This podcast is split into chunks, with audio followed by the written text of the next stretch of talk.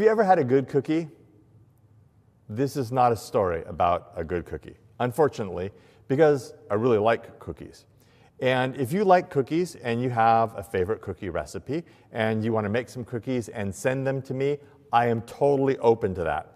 Just if you're going to make raisin cookies, would you let me know? Because I just need to be emotionally prepared for the fact that it's a raisin and not a chocolate chip. That can be very disappointing. But I love cookies. And so I like to make cookies. And I would say that snickerdoodles are not my favorite cookie, but Megan really likes them. So this one particular day, we decided that we would make snickerdoodles. So we get out all the ingredients, and we recognized that we didn't have all-purpose flour, but we had wheat flour. So we're like, well, how different can it be? Let's just use wheat flour in the snickerdoodle recipe. And so we made our snickerdoodles, and you roll them up in a ball, and then you, you know you put them in a line on the cookie sheet, and we put them into the oven, and I don't know, 12, 16 minutes, however long you bake snickerdoodles. We pulled them back out, and they were still in their round ball state. And we're like, huh, something didn't work right. And because I'm an eternal optimist, my glass is always half full. I said to Megan, well, they didn't actually flatten out, but I bet they taste just the same. And so I picked one up and I nearly broke my tooth because they were as hard as a rock. Uh, somebody this morning when I preached this sermon said, you know what you do is you just drop it in hot chocolate, and then it dissolves and it's really good. I'm like, that's brilliant. But as far as snickerdoodles go, they were terrible. And what we realized was you cannot take a snickerdoodle recipe, which calls for all purpose flour, and put wheat flour on that because wheat flour soaks up a whole lot more moisture and you just get this dry, nasty cookie. And when you take two things that don't belong together and put them together, it generally ruins the product. So, what about now if we talk instead about cookies, if we talked about our relationship to Jesus? And in the Bible, we learn how what a relationship with Jesus should look like. But what happens if we add something else to that? Something that doesn't really belong? It has a tendency to ruin it, just like wheat flour will ruin the snickerdoodle. It's like we have this picture of what it is like to follow Jesus. And sometimes we take other things and we add it in there, and it tends to ruin what we already have. And that's what Moses is thinking about in the passage that we're going to look at today. We've been thinking about moving into a new territory, just like the Israelites at this time. They're ready to go into the land that God has promised them and also called them to. And we've lived for almost a year now in this coronavirus uh, situation and we can see the light at, on the horizon. We're, we're getting ready to move into this new territory. And we know that there are going to be some challenges that we face moving into the future. And Moses knows that too. And so in this section, he's going to talk with them about another one of the challenges that they're going to face. Angela talked about one of them last week. This is the next challenge that Moses is going to talk to them about. And essentially, Moses boils it down to this you're going to face the challenge of being lazy.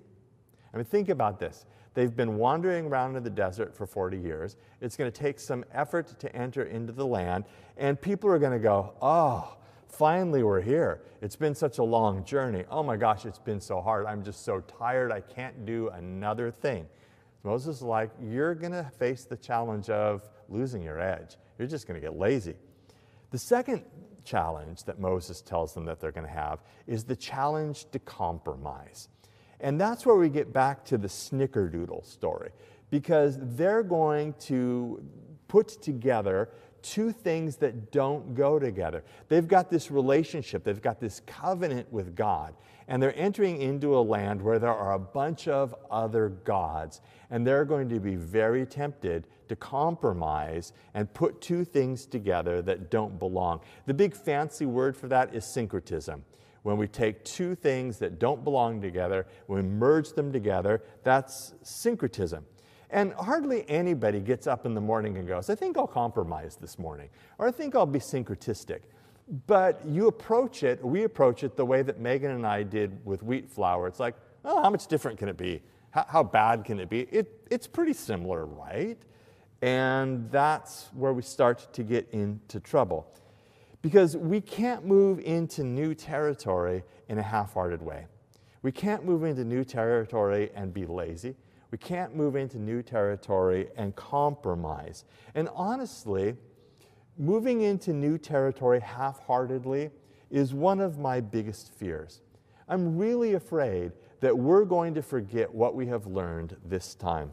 When this whole quarantine began last March, I sat on the couch every single morning and read systematically through the minor prophets. And I wanted to do that because I wanted to hear how God's people found God present during the rough times. I wanted to hear how God's word was always about hope and restoration and grace and love. So I did that every single morning. And at noon, like many of you, I stopped and I read a psalm and I prayed. And in many ways, it was a rich, rich time. But the honest truth is, I'm getting busy again and it's easy to let that stuff slide. And I'm watching churches, even in our own neighborhood, even in the, our surrounding areas, that are preparing to go forward to the past. And if they go forward to the past, it is not going to be helpful for the cause of the kingdom. And, and I don't want to be like that. And my biggest concern isn't that we would go back to 2019, because 2019 was pretty great but it still isn't what we need to do. My biggest concern is that we would go back more than a decade ago, when in many ways, Harbor Covenant Church was a country club. I don't want to go back to that. If we're going to move forward into new territory, if we're going to make a difference for the kingdom of God, we can't be half hearted and we can't compromise and we can't get lazy. So let's look at Deuteronomy chapter 7. When the Lord your God brings you into the land you are entering to possess and drives out before you many nations the Hittites, Girgashites, Amorites, Canaanites, Perizzites, Hivites, and Jebusites, seven nations larger and stronger than you.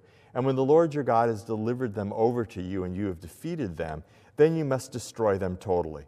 Make no treaty with them and show them no mercy. Do not intermarry with them. Do not give your daughters to their sons or take their daughters for your sons for they will turn your children away from following me to serve other gods, and the Lord's anger will burn against you and will quickly destroy you. This is what you are to do to them break down their altars, smash their sacred stones, cut down their Asherah poles, and burn their idols in the fire. So let's take the bull by the horns. This is one of the two most difficult chapters in the Bible, this and Deuteronomy chapter 20, because these are the chapters that talk about what we perceive to be genocide. This is where God commands his people to wipe other people groups off of the face of the earth, to kill men, women, children, all their livestock, everything. And because it sounds like that's what God is calling people to do, what's developed from that is this idea that the God of the Old Testament is vengeful and warlike and hateful. And the God of the New Testament is loving and gracious and kind. And effectively, that means that there are two separate gods. And that's extremely problematic. So, uh, since they don't believe that there are two separate gods, and since they have a hard time believing that God, even in a context calls people to genocide, let's dive into this a little bit and look at this really difficult passage. So, first off, when we're looking at something that's really hard in the Bible, I think that we have to approach it with some degree of humility. We have to say, I might be wrong. Now, I've done my homework. I think I'm right, but I might be wrong.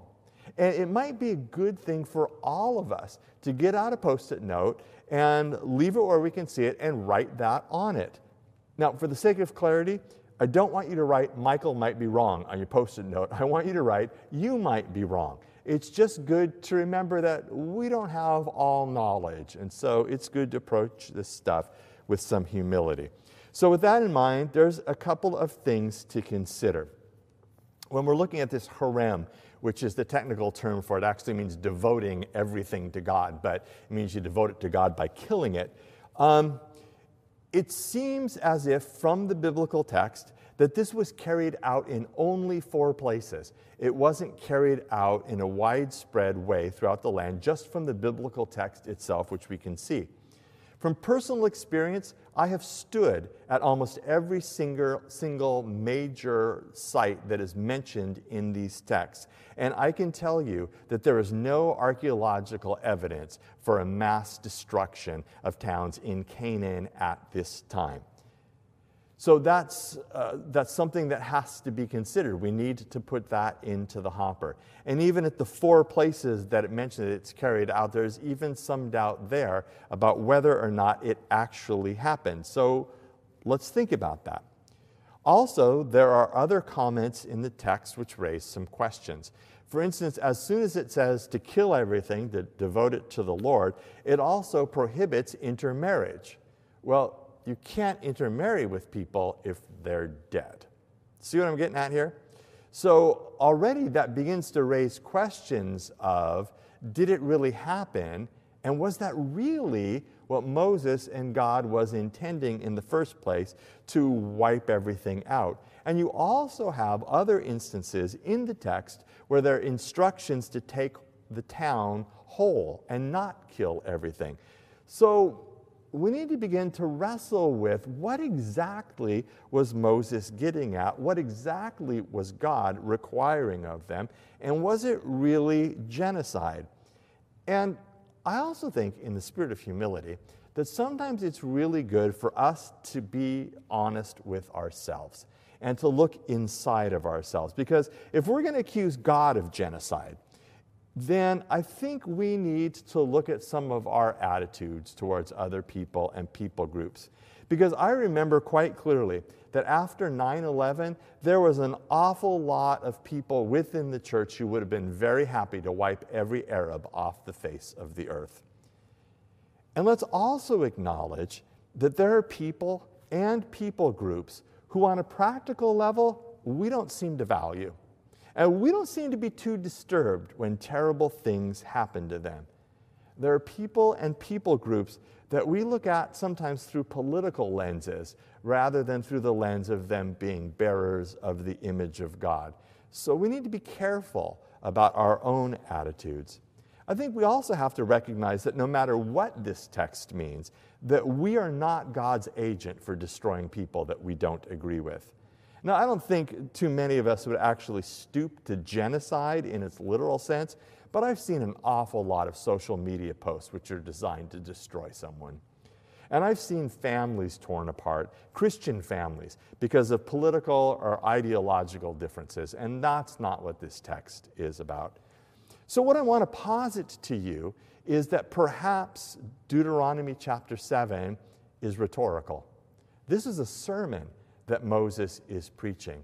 And perhaps what he's telling them is never meant to be taken serious, seriously in the sense of actually killing people, but he's using that perhaps as metaphor.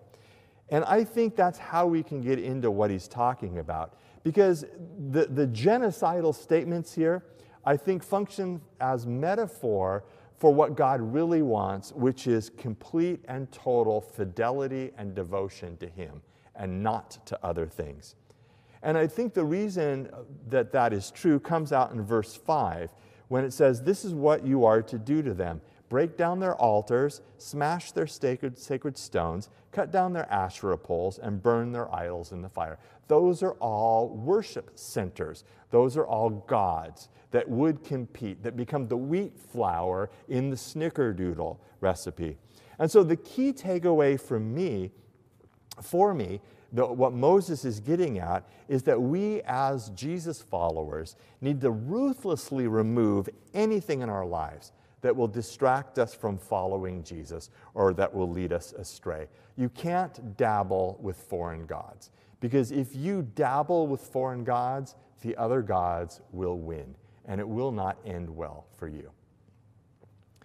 So let's stop a second before we move into this new territory, we really have to examine our hearts and find out whether or not we are completely committed to Jesus or whether our allegiance lies somewhere else or whether we're trying to put things together that don't belong. And the reason that that is so important is not just for us, but it's for the reason that God has called us, which comes out in verse 6. For you're a people holy to the Lord your God. The Lord your God has chosen you out of all the peoples on the face of the earth to be his people, his treasured possession. The Lord did not set his affection on you and choose you because you were more numerous than other peoples, for you were the fewest of all peoples. But it was because the Lord loved you and kept the oath he swore to your ancestors that he brought you out with a mighty hand and redeemed you from the land of slavery, from the power of Pharaoh, king of Egypt. Know therefore that the Lord your God is God. He is the faithful God keeping his covenant of love to a thousand generations of those who love him and keep his commandments. But those who hate him, he will repay to their face by destruction. He will not be slow to repay to their face those who hate him. So, what do we learn from that? God chose you, God chose us. But God chose us for a purpose. And what Moses is referring here is back to the Abrahamic covenant, where God says to Abraham, I'm going to choose you so that you can be a blessing to all peoples. We're going to have a special relationship, not just so that you can hoard that to yourselves, but so that you can demonstrate what it looks like to know and love God to other people. And then they'll want that too, because God's plan and purpose is to love and redeem everyone. So God chose us, but He chose us for a purpose. So, what does that mean for us? Boots on the ground reality. It means that God loves us. But God doesn't love us more. And we need to let the impact of that sink in. We're not entitled to more. We're not better than other people. If there's anything that separates us from other people, it's of the to whom much is given, much is required variety. And rather than celebrating any perceived exceptionalism on our part, we need to recognize that one day Jesus will tell us a story. And it will be a story about people who are hungry, it'll be a story about people who are thirsty, people who are naked, and people who are in prison. And then Jesus is going to ask us what we did about that. Those are the things that we have to keep in mind, not some sense of the fact that God loves us better. One of the critical things that we have to think about as we move into new territory is that God is asking us to help Him let the world know that God loves them and wants to have a relationship with them. We were in Santa Barbara last week, and it was the first time we've been able to be with my mother in law in a long time, so that was great. But it also gave us a chance to be with Allie, our younger daughter. And there's lots of great hikes in the Santa Barbara area. So we hiked and we ran, we did all kinds of things that we like. And Allie told us about a hike that she had been on a couple weeks before. Uh, the topography of Santa Barbara is that the 3,000 foot mountains basically meet the sea. There's this little narrow coastal strip, and so um, it, mountains go up straight away. So lots of hiking. And in, on this one trail, there is a hot springs. And it's about a mile and a half in, not a bad walk, but it's straight up. And Allie had never been on this hike before, so she and a girlfriend went up looking for the hot springs. And they got up where they thought the hot springs were, and they found another woman who was there. And where they were, there was just like little tiny mud puddles. And Allie is like, well, this can't be the hot springs. So they asked this other woman who was there, they're like, is this the hot springs or are they somewhere else? And the woman said, Oh no, there's just not very much water right now. If you come at another time of year, there's more water, but this is, this is where they are right now. And then the woman went off. And Allie and her friend are like, This can't be it. There's got to be more to the hot springs than this. And so they poked around a little bit and they go around a corner and there, in all of the, their glory, are these hot springs. There's, I don't know, six, seven, ten pools that are filled with water. And in one of the closest pools is the woman that they had talked to with her arms up, enjoying the, the hot springs. And Allie is like, You've got to be kidding. What kind of person says, Oh, yeah, this is it? No, no, there are no other hot springs. You know, I mean, what kind of person just keeps all of this to themselves? It's like what you knew they were there, but you wouldn't share. But I wonder how many times we do that. I mean, we have the source of life, we have hope. We need to point people to the hot springs. not just soak in the springs ourselves. And you might say, if somebody asked me where the hot springs were, of course I would tell them. I wouldn't not tell them where the hot springs are. Well, that's great. But there's also a difference between answering someone who asks you a direct question and going out and looking for people who look like they could stand to be in the hot springs. Those are two very different things. And what God is calling us to do is to be actively aware of the love that He has for other people and to share the location of the hot springs with them and not hoard it to ourselves. God's plan is to love all people and to reach the world through us. And so He continues. Verse 11 Therefore, take care to follow the commands, decrees, and laws I give you today. If you pay attention to these laws and are careful to follow them, then the Lord your God will keep his covenant of love with you as he swore to your ancestors. He will love you and bless you and increase your numbers. He will bless the fruit of your womb, the crops of your land, your grain, new wine, and olive oil, the cows of your herds, and the lambs of your flocks in the land he swore to your ancestors to give you. You will be blessed more than any other people. None of your men or women will be childless, nor will any of your livestock be without young. The Lord will keep you free from every disease. He will not inflict on you the horrible diseases you knew in Egypt, but he will inflict on them on all who hate you. You must destroy all the peoples the Lord your God gives over to you. Do not look on them with pity, and do not serve their gods, for that will be a snare to you. Moses is reminding the people of God's faithfulness, that God will take care of their needs. And so we need to remain faithful to God as He is faithful to us. And so, in reminding the people of God's faithfulness, Moses brings up the things that they need in life. And so, here is a list of everything that they need to have. And right at the top of the list is this idea of fertility. So, in that day and age, family fertility was absolutely paramount because children helped you do the work Children ensured that your legacy lived on, and children secured advantageous relationships for your family. Everybody wanted to be fertile and have lots of kids. The other thing that needed to be fertile was the land. Fertility of the crops was critical. There were no supermarkets. You couldn't get avocados from Mexico in January. If your crops didn't produce, you starved. And so the fertility of your land was an enormous deal. And then Moses talks a little bit more about specifically what that looks like. And he reminds them that God will provide the fertility that they need in order to survive. And Moses does this in a very interesting way that doesn't come over very well in English. In verse 13, Moses says, God will love you and bless you and increase your numbers. He will bless the fruit of your womb, the crops of your land. There's the fertility.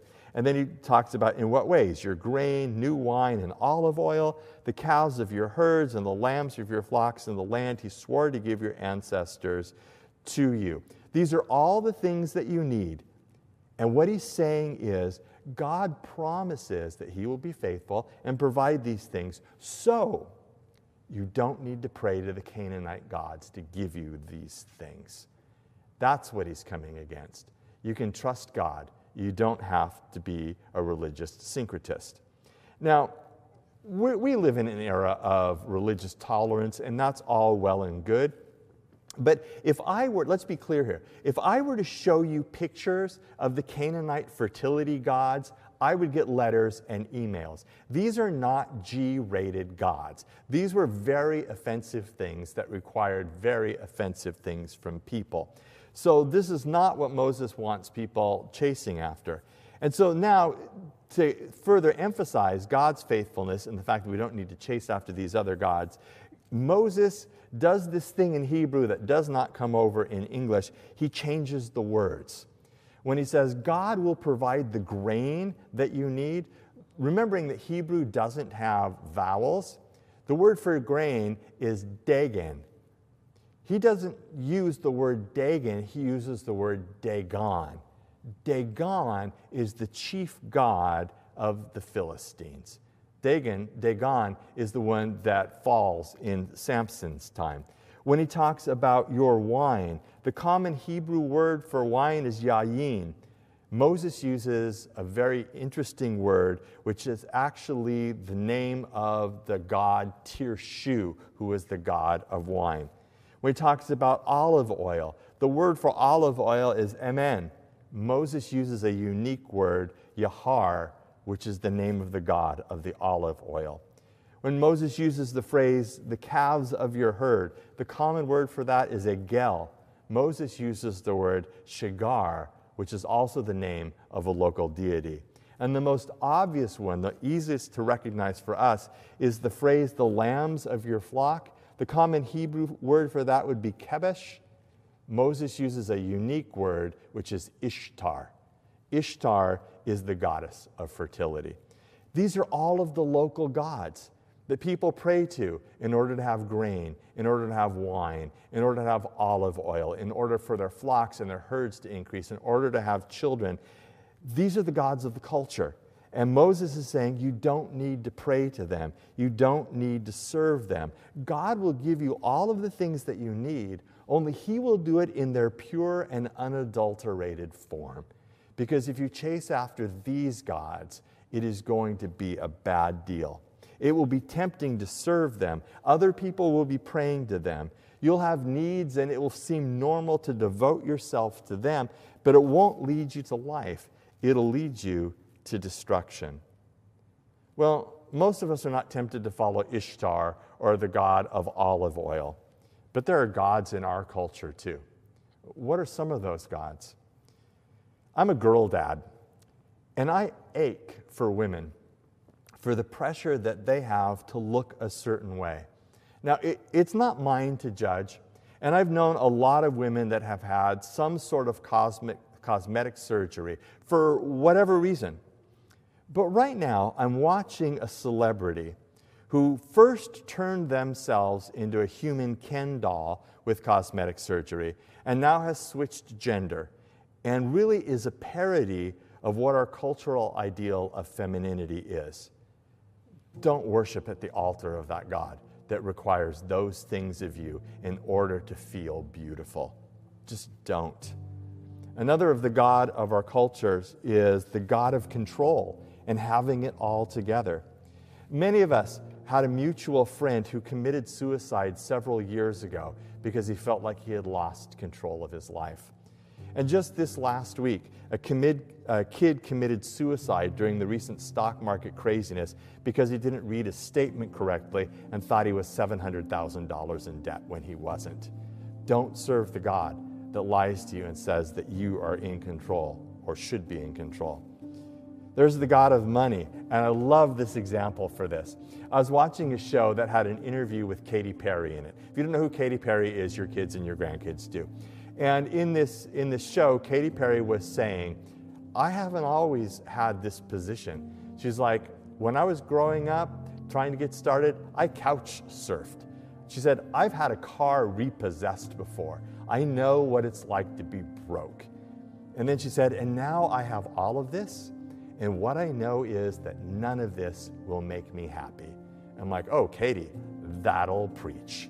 Money and stuff will never make you happy, and yet we spend an awful lot of time chasing after those things.